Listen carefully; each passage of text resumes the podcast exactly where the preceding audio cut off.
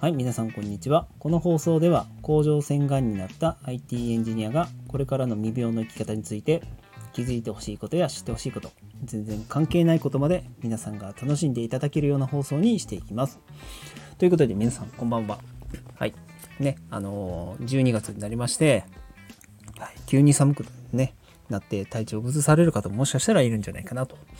思いますが、はい、私もちょっと風邪気味なので、今日はですね、あのビタミン C を、えー 300mg ね、取ってきましたのでね、はい、抗酸化対策はあのバッチリですと。いうことで、はい、ね、あの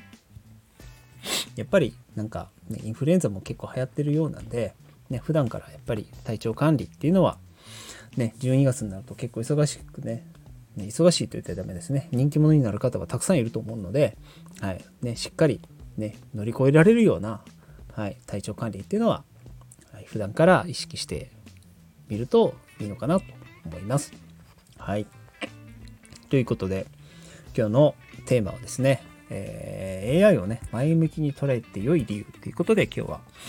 えー AI についてね、ちょっとお話ししようかなと思います。はい。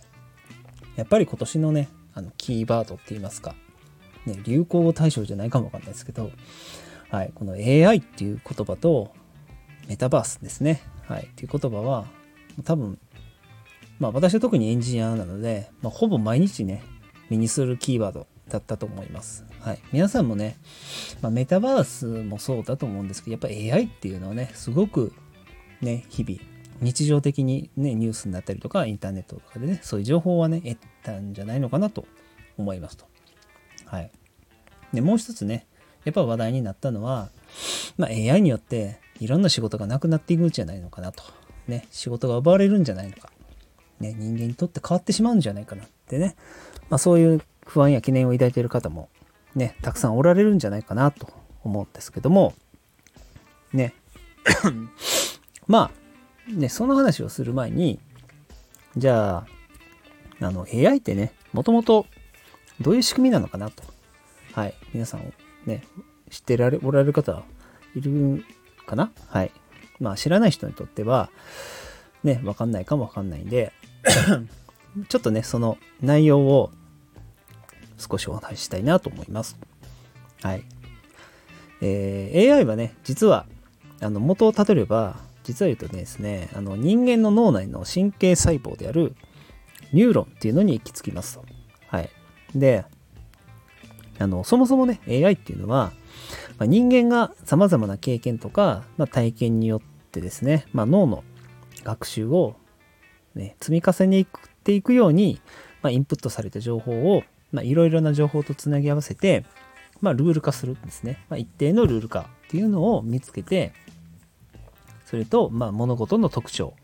見抜いたりね、予測して、あの、アウトプットするっていうのが AI の技術です。はい。これをニュートラルネットワークって言うんですよね。まあ、つまり、まあ、人間の脳の仕組みを参考にして、数学的構造です。アルゴリズムって言うんですけども、ま、それが AI の元になっているということですと。はい。なので、なんか人間が、ね、新たに作り出した、あの、なんか先端技術、まあ先端技術は先端技術なんですけども、新たな仕組みかって言われると、もともとはね、人間の脳構造なので、まあ、あの、やってることっていうのは実は言った人間とそう変わらないっていうのが AI ですと。はい。それを、ものすごい処理量とですね、処理のデータ量と処理の速さがあるっていうだけのものです。はい。例えば人間が、まあ、例えばいろんな技術のベテラン、ね、私だったら IT のベテランだったりとかですね、はい、を、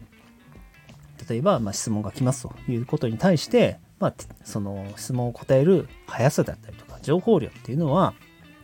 あの、私が例えば、もう5分かかることを AI はただただね、2秒、3秒でやるとか、ね、ただそういう 処理能力の違いですね、情報量を持ってる違いっていうのが、まあちょっと違うということです。はい。まあ仕組みっていうのは大体一緒だと思います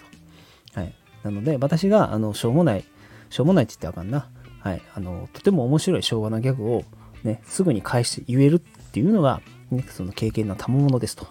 はい。それも 一種の ね、経験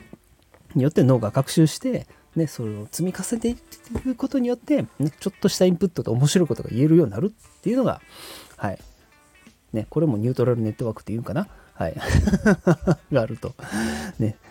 はい、そういうことです。はい。ね。面白いと思っておいてくださいね。はい。しょうもないと言わないでくださいね。はい。はい。それはまあいいとして、ね。まあ、その、あの、それがまあ AI 技術の、まあ、簡単な、ね、内容なんですけども、じゃあ、AI が仕事を奪いますかって言われると、えーまあそこは奪うと思います。はい。で、もっと言うと、まあ人間がやらなくてもいい作業、単純作業だったりとか、パターン化された仕事は、多分、あのいらなくなっていくんかなと思います。はい。ね。いや別にそこの、その仕事を、すいません。ね、誇りを持ってやってる人はね、あの、いると思うので、ね、一概には、あの、全部なくしてしまえとは思わないですけども、ね、あの、でも、確実に、まあ、AI 技術でできるようなことは、どんどんなくなっていくと思います。はい。で、それが仕事がなくなっていくって言われれば仕事がなくなっていくんですけども、うん、私はそこは前向きに捉えてて、まあ、その分、本来人間が、ね、考えなければならないこと、ね、考えられること、本来人間らしい行動ができる時間が増えるんじゃないかなと思ってます。うん。うん、まあね、なんでかというと、その、なんでしょうね。まあ私はそういう何も考えなくていい、よくて仕事をする内容だったりとかね、やってることっていうのは、まあ逆に言うとそこに時間を使うのはもったいないんじゃないかなと思ってるんですよね。ね、本来人間ができることってもっと、なんていうんですか、創造的であって、ね、もっと大きいことができるんじゃないかなと思うんですね。はい、そこに時間が使えるような環境がどんどん増えていけば、もっと人間、ね、いろんな人がいろんなね、人間らしい行動ができるんじゃないかなと思ってるんですよね。ねその可能性をを与えてくれるのが、私は AI であれば、ね、それはものすごい社会貢献になるんじゃないかなと私は思ってるんですよ。はい。なので、まあ、AI っていうのはね、仕事はなくなると思います。今までね。ただ、新しい仕事もたくさん生まれてくると思います。はい。それがより人間的であって、はい、人間が求めてる本来の行動、本能のままに動ける行動だったりとか仕事っていうのがどんどん増えていくんじゃないかなと、私はそこに期待をしていますと。はい。っていうので、私が AI っていうのを前向きに捉えて良い理由っていうのはそこにあるかなと思いますと。はい。ということですと。で、まあね、ただ、あの、それが1年2年で変わるかって言われると、まあまだまだね、あの、実験段階でももうたくさんあると思うので、ね、まだまだスーパーコンピューターだったりとかね、最近だと量子コンピューターだったりとかで、ね、どんどんその 膨大な情報から的確な答えを出すとかね。まあ、答えっていうのはちょっとおかしいですけども、まあ、あの、情報を引き出すっていうのはどんどんどんどん発展していくと思います。はい。それによっていろんなね、分野での応用、ね、こんあの例えば何十時間何ヶ月何年かかってたことが、まあ、たった、ね、1秒2秒で済んだりとか1日2日で終わるとかっていうのがどんどんできてくるので、はいね、人間がそこに費やしてる時間っていうのはどんどん短くなっていってじゃあより新しいもの、ね、より 良いものっていうのがそのスピードがどんどん上がっていくんじゃないかなと私は思います。はい。ね。なので、そこは、まあ確かに、その亡くなるっていうのは、ね、すごい怖いことだと思うんですけどね。確かにね。ね。あの、ただ、そこは、あの、新しいことを始めるきっかけにも、私はなるんじゃないかなと思うんで、もしそういう、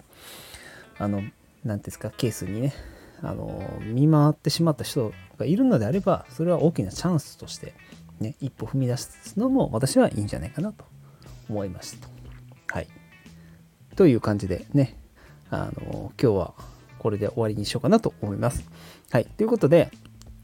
今日のテーマは AI を前向きに捉えて良い理由でしたと。はい。ね、皆さんもね、今後も AI 技術はいろいろ発展していくと思いますので、はい、そこのね、動向っていうのは見ながらですね、あの、うまくね、その AI 技術を活用してね、えー、自分皆さんの生活だったり、えー、お仕事だったりビジネスに役立てていけたらなと思います。はい。ということですね、はい、今日はこれで終わりたいと思います。それじゃあ